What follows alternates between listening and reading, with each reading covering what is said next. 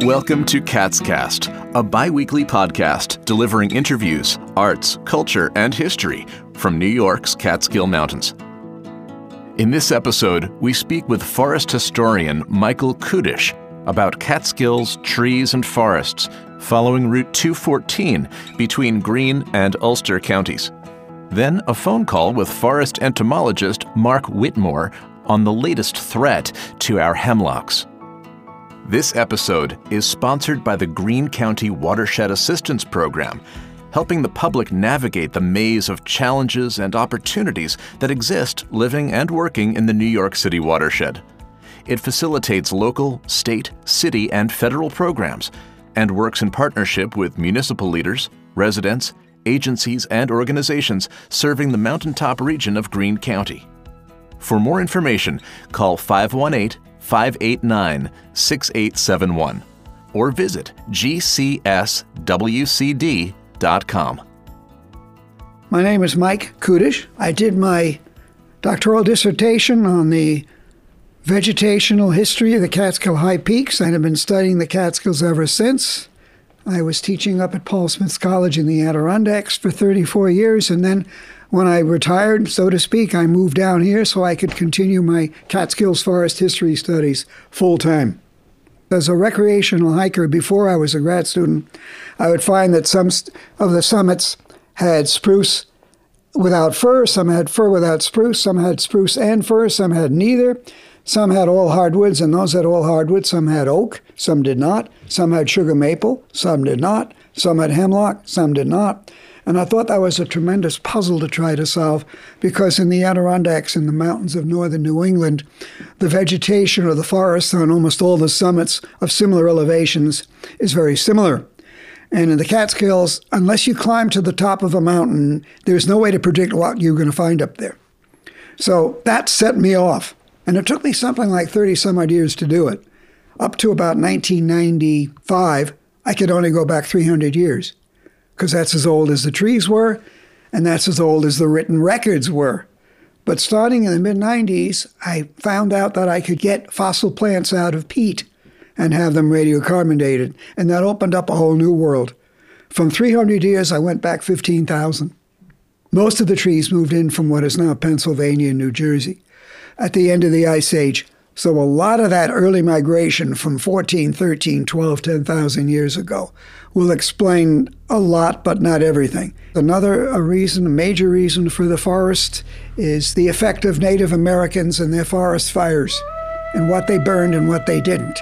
And that would tell you whether you have an oak forest if they burned or a not an oak forest if they did not burn. And then there are other factors. Tree species among themselves have relationships, just like people among themselves have relationships. They're battling it out, they're fighting it out, they're choosing their sites.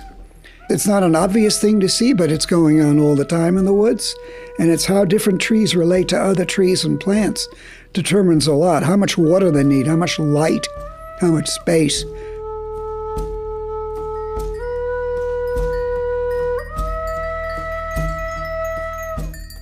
So you have a devil's kitchen, devil's path, you have a devil's tombstone, which is a huge glacial erratic boulder, and of course you have the devil's acre up on the southwest shoulder of Hunter.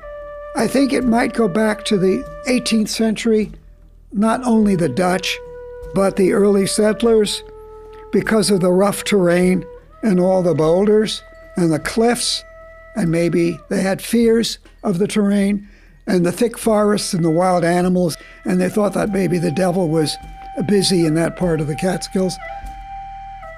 So the cliffs on both sides are so steep and so high that you need experienced rock climbers to get up and down them with special equipment.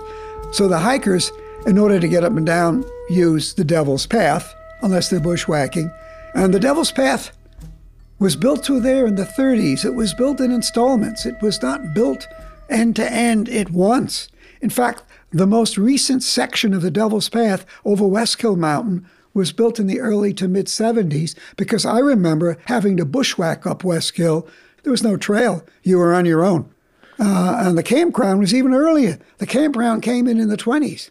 In the 1920s, automobiles and highways became paved, more plentiful, more accessible, And people, uh, they would bring all their gear in the car and, and drive up to the Catskills and camp. So you have the campgrounds, you have the hiking trails, and of course you have up on Hunter Mountain the fire tower. That's a big tourist attraction up there. The shortest way up is the Becker Hollow Trail. And the trailhead there is where the highway is up 2,000 feet, and that will bring one up to Hunter Mountain, the shortest distance. It's quite steep. What's unusual about the Becker Trail is it follows one of Edwards' bark roads up to about the 3,000 foot level. And above that, the road ends, and then it's a, a foot trail. What's a bark road, you ask? Kudish explains that in the early 19th century, hemlock bark was used in abundance for tanning leather. This early industry shaped today's Catskill forests. The hemlocks were cut for their bark by the tanning industry. The tanning industry was a leather production industry, primarily in the Catskills for sole leather, S O L E, for shoes. A lot of the Catskills leather went to Civil War military personnel. They came in about 1800, really began to get underway about 1817, 1820. After the Civil War began to decline, the last one closed, I think, about 1907. Uh, the hides were brought in primarily from Central and South America by boat, came up the Hudson estuary to ports such as Kingston and Catskill, and then were hauled in by wagons with teams of oxen and horses to the tanneries. Hemlock bark provided the tannins, which was the major ingredient in the tanneries. And some of them were very large and famous, like the New York Tannery, which is Edwards and Hunter, and the Pratt Tannery in uh, Prattsville. The Way Tannery in Big Indian was a big one. The Simpson and the Snyder tanneries in Phoenicia area, Woodland Valley. Some of them were very large, very famous, ran for decades. Hemlocks are cyclical. They live 250, 300 years. You get a hemlock stand that's over about 300 years old, and if it's not regenerating, it's going to die out, be replaced by hardwoods. And then maybe centuries or millennia later, hemlocks will come back in again. The whole cycle starts over again. If they barked a hemlock grove that was mature and old and beginning to die out, the chances are uh, that hemlock grove would not be reproducing. And you'd have no hemlocks there today. Edwards built a bark road up the north side of Stony Clove Notch in the 1840s. That was the first road. And they worked both sides of the notch. That is, they built bark roads up both sides. They went up the Hunter side on the west, they barked up the east side on Plateau Mountain. In fact, if you take the Devil's Path going up from the campground, that Devil's Path hiking trail built in the 1930s follows a bark road over 3,000 feet. Leather tanning wasn't the only forest industry in the Stony Clove. Hardwoods were cut, and bluestone was quarried. There was a large furniture wood products industry in the Stony Clove Valley between Edgewood and Lanesville. And this was before railroad. So the only way they could get out of there would be going down the road through Chichester and into Phoenicia in Ulster County. But there must have been a good half a dozen mills. Uh, most of the furniture was made from hardwood yellow birch, sugar maple, beech, black cherry, red maple. Uh, spruce was used more for construction type buildings and such, and lumber. Spruce could also be used for other specialty items like piano sounding boards and things like that. There's an old road that goes up south of the notch on the plateau side, and I followed it up. I assumed it was a logging road, which it had been used more recently, and of all things, it led me to a bluestone quarry. And this is south of the campground and on the east side. And I had to climb up something like five or six hundred feet above the valley.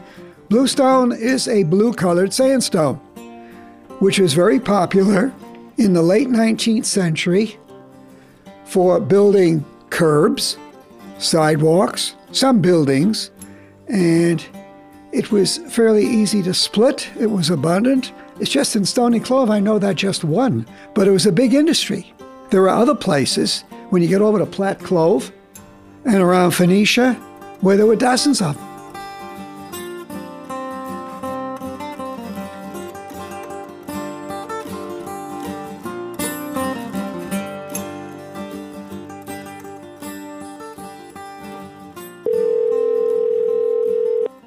Hi, my name is uh, Mark Whitmore. I'm a forest entomologist in the Department of Natural Resources at Cornell University, and I've been studying the hemlock woolly adelgid, its impact on hemlock trees, and uh, the potential for biological control of this pest, invasive non-native pest in New York and actually throughout the East Coast. Mike Kudish spoke to us about the, the bark peelers, who, you know, these men in the 1800s who were employed by the tanning industry to harvest the hemlocks and the Catskills.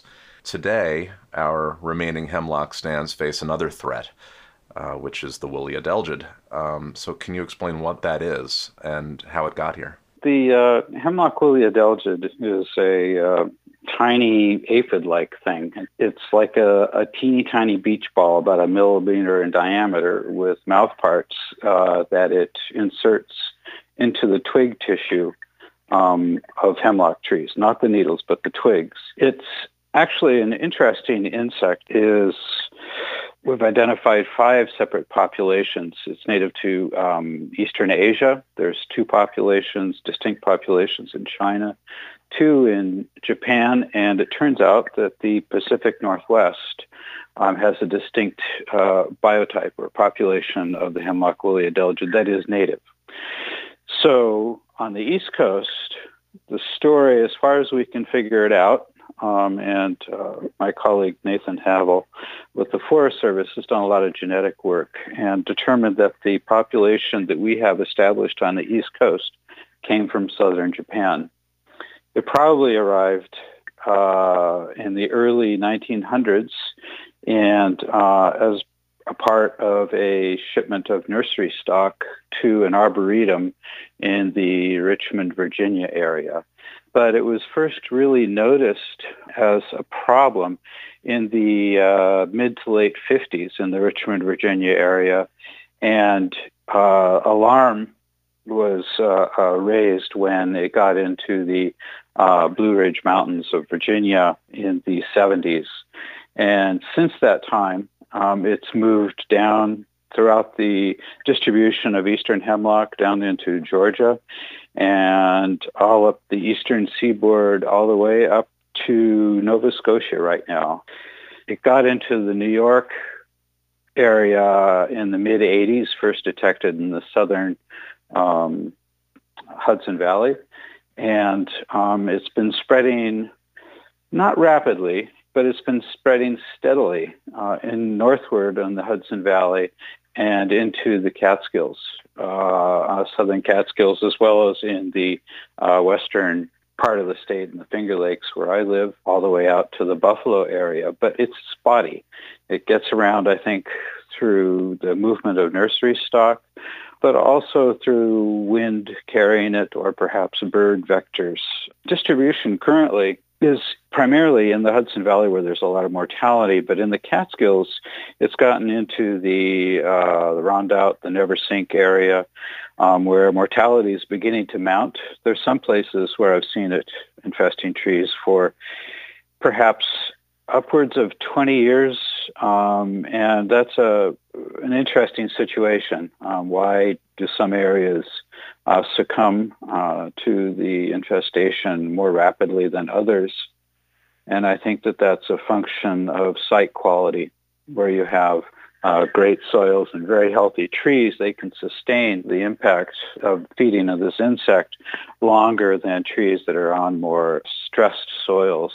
So right now in the Catskills, we're facing areas where the trees are currently dying in the south, but it's also beginning to infest areas further inland and at higher elevations.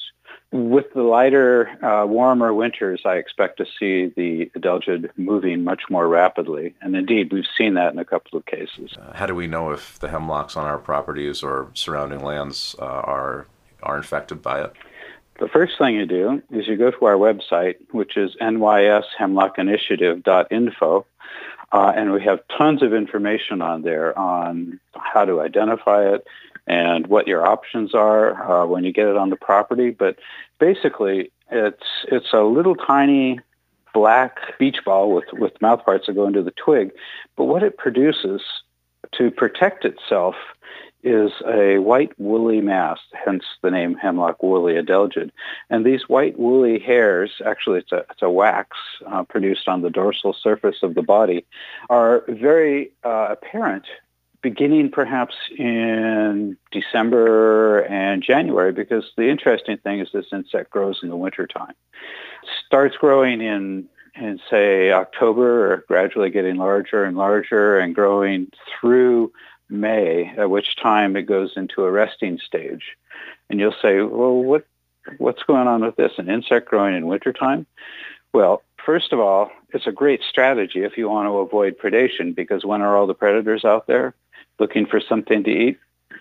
In the summertime, when it's warmer. The adelgid has adapted its lifestyle on the hemlock twigs, and I think you say, well, in the wintertime, it's you know it's cold-blooded thing. How can it grow? Uh, with all these cold temperatures. And you have to look at the microsite, the microclimate on the needles of the tree. And so it might not be the ambient temperature out there, which can be quite cold, but when you have sunshine hitting on those dark needles, it actually heats them up to the point that the adelgids can grow very easily. So that's one of the reasons it's been such a successful insect. The other is that it's all they're all females. And so basically, all you need is one successful female to establish, and a whole population can explode from that point. In the regions of the world where they are naturally supposed to be, I guess, China, Japan, the Northwest, what kind of natural predators are there to keep them in check that we don't have here? That's a that's a really good question, and it's something that we've been considering for a long time. When we're thinking about developing management tactics for the hemlock woolly adelgid, you got to consider, you know, what are the uh, factors that limit population growth in the areas where they're native. Uh, when the areas where they're native, there's been a an evolution over time of natural enemies um, and perhaps host resistance um, the other thing that can impact the population uh, would be abiotic factors like cold temperatures. We find in New York uh, that uh, cold temperatures do impact the populations dramatically. But the thing that's always astounded us is that the populations seem to pop right back and much more rapidly than we would normally consider possible. And that's all related to the second generation um, of the adelgid. If you kill a lot of the first generation, it leaves more room for the second generation to move in and be more productive. And so the reproductive success of the second generation is enhanced by mortality in the first generation. So um, it's a it's a double whammy. In the areas where the hemlock woolly adelgid is native, there actually is a very highly uh, uh, developed uh, predator complex. And so we've been working, I've been working primarily in the Pacific Northwest where I grew up. And I know the areas and, and I can find the adelgid. And in these areas, there are basically three predators that are the most numerous. That's a little beetle called Laricobius nigrinus, which is uh, in the family Derodontidae. And there are two flies in the genus Leucopis, um, Leucopis piniperda and Leucopis argenticollis, and they're in the Chamaemyidae family. And so these three predators, uh, it's just amazing how abundant they can get with the hemlock woolly adelgid uh, out west. And so one of the questions in our mind was, you know, what is the impact of these predators? You know, is it is it the predation or is it perhaps uh, host tree resistance that we, you know, uh, uh that that keep the populations of adelgids from developing into a harmful pest. Um, and actually, I grew up I grew up out west, and I never learned about the hemlock woolly adelgid until I moved back east uh, to work at Cornell. Are there any biocontrols that are being used in the Catskills to control the population? Yeah, so we've been working with the uh, with the predators of the uh, hemlock woolly adelgid from the Pacific Northwest um, in New York for the past 15 years, basically. We first started working with the beetle, Laricobius nigrinus. We call it Larry for short. We started releasing that in you know pretty low numbers. They're hard to get numbers to release. That's the, the real problem, and that's a whole other story. Growing bugs in the lab you think might be easy, but it's not. So we started releasing those 2003 um, repeatedly at some locations and just once at others. I think we have up to 19 locations throughout the state now. And we've been watching the growth of this predator and it's been nowhere near as good as in the South. Um, in North Carolina, it establishes, it, it spreads, and recent work shows that it's very effective at uh, eating the first generation of the adelgid. And we are finding it had spread 30 miles from its original point of introduction.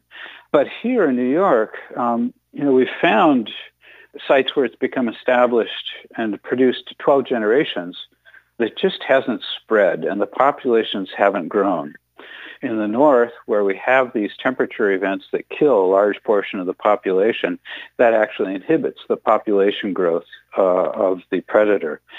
And so going back to the drawing board, um, some of my colleagues uh, out west, uh, uh Darrell Ross and Kimberly Wallin, and a graduate student, started looking at the flies, the Leucopis flies. And so I've been working with that insect, bringing foliage back and rearing out the insects in the quarantine facility here at Cornell. So we have flies to release and we've released at a number of locations in the Catskills, in the Neversink and Rondout area, hoping we can save some of those trees that are so heavily impacted, but also in areas like the Schoharie Reservoir where the populations are just building. And we know that we have establishment of these flies. We've seen them uh, uh, reproduce successfully on the eastern Adelgid, but we have yet to find them definitively overwintering. The big question in my mind is, you know, are we barking up the right tree? Uh, looking at this leucopis, this silverfly, it actually feeds on the second generation of the adelgid. So this is the generation that takes over after that first generation. The wonderful thing is that just recently um, we found that indeed um, the pupae of the leucopis survive our winters. So that gives us the, the hope that indeed uh, this insect will survive. There's a lot of questions that need to be answered. And unfortunately, we can't go back west and collect more insects this spring. So we're sort of rather in a holding point right now. I, I hope that we get through this uh, so we can get back out there again next spring and resume our work with this insect. Is that because of the pandemic that we're facing as humans? Yes, you got it. Human moderated research. So I don't have the ability to rear silver flies on a good day, uh, but I do have a nice stand of hemlocks on my property. What can I do, or what can the average homeowner or property owner do to save the trees? Well, that's a really good question, and one that, that I think really the, the answer needs to get out there. Basically, the biological control is not going to get out there and save the trees uh, in the time period um, that is necessary because they can succumb very rapidly um, to the adelgid. I can't predict when the biological control will be successful. I'm hoping that it will. Um, and I think that, you know, that's the long-term answer. If we can establish the biocontrol for the long term, uh, hopefully we'll have a situation very much like where it's native in the Pacific Northwest, where we have populations that are present but are kept from being damaging by the natural enemies, by the predators. In the meantime, we're very fortunate in New York State uh, to have tools uh, at our disposal that will keep the trees alive uh, for the short term.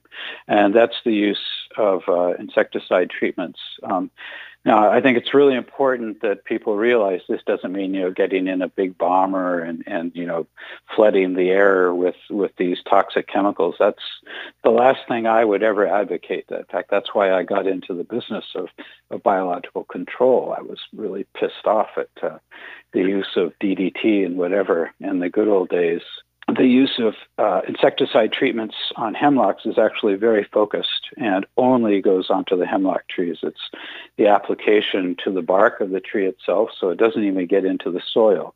And it gets into the tree rapidly. takes down the the adelgid population and um, it allows the tree to recover, put out new foliage, and uh, the, the, really great thing is that with one application, uh, we can get reduction of adelgid populations for five years or more. If you consider the cost over that five to seven year period of time, it's actually minimal. And uh, the investment, I think, when you're talking about trees that are hundreds of years old in many instances, uh, the investment is well worth it. Is there a resource for finding licensed arborists who can perform that treatment? Uh, yes. Uh, the first thing I would do is go to our website, nyshemlockinitiative.info, and look at the chemical treatment, the insecticide treatment uh, section. Uh, there are lots of resources there. And, you know, there's a lot of people that have questions about using insecticides, and I'm one of them. And so we actually have dragged up all the recent literature surrounding the efficacy as well as the environmental impacts of using these insecticides. As a part of our website, this section, we also have instructions on how to apply the insecticides. And so you can contact any arborist or uh, applicator that's licensed to treat trees and ask them how they would do it. And if they don't tell you what you find on our website, I would question their experience and uh, their capacity to actually pull off the job there's a way to do it. There's a way to do it right. And if you contact somebody and they don't know how to do it right, don't hire them. Can you just talk about the importance of hemlocks in general in this region and what the Catskills would be like if we didn't have them? Oh, geez, I can't imagine what the Catskills would be like without the hemlocks. Really, um, I've been doing this for 40 years, and one of the most common reactions is like, "Oh my goodness, you mean they're gone now?"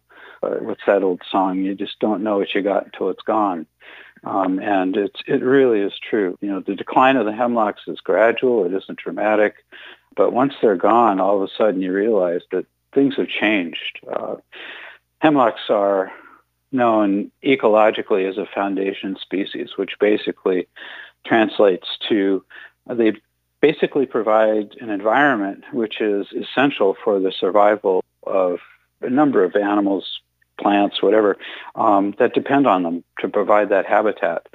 And consider it this way. If you have an ash tree, which is topical these days, and all the ash trees in your hardwood forest die, what do you have left? Functionally, a hardwood forest. Um, whereas if you have a hemlock forest and all the hemlocks die, what do you have? Well, you have a situation where you're going to have a hardwood forest. The hemlocks are gone and the whole thing's the whole game's going to change. Um, this is really important, I think, uh, in the Catskills and in the Adirondacks as well, um, where hemlocks are an important part of the forest, and they sort of like form islands for these uh, other species to survive in. And I don't know, I you know, there's just something about hemlocks in my mind that uh, touches, pulls at my heartstrings. Um, I, I like to think of them as the Labrador puppy dog of the tree world. There's just something about it. I can't describe it, but I just, I love those trees. Considering all the data and all the research you've been doing throughout your career, are you more optimistic or pessimistic about the future of hemlocks in the Catskills? Oh, that's a really good question. I, you know, because this can be a really depressing profession when you think about it.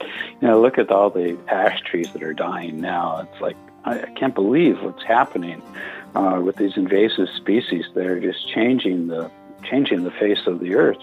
And I've been doing this a long time, and I, I really, you know, it's like if I got depressed, I would, you know, crawl up in a ball and not do anything. And I've, I've gotten over that. I do have hope.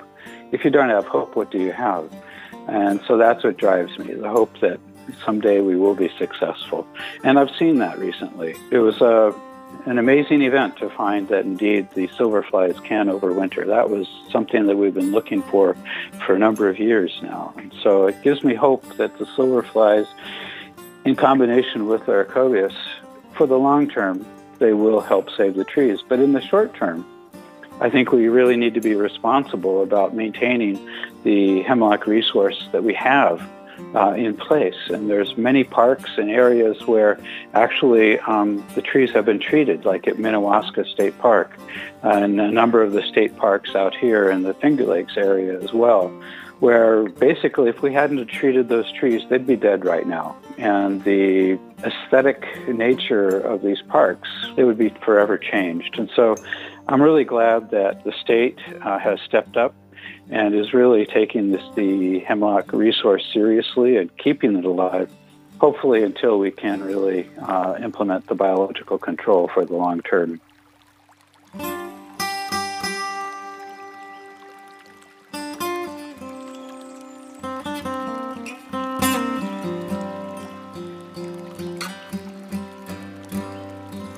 Original music by Josh Roy Brown. Cats Cast is a production of Silver Hollow Audio. Please don't forget to subscribe, and we'll see you again in two weeks.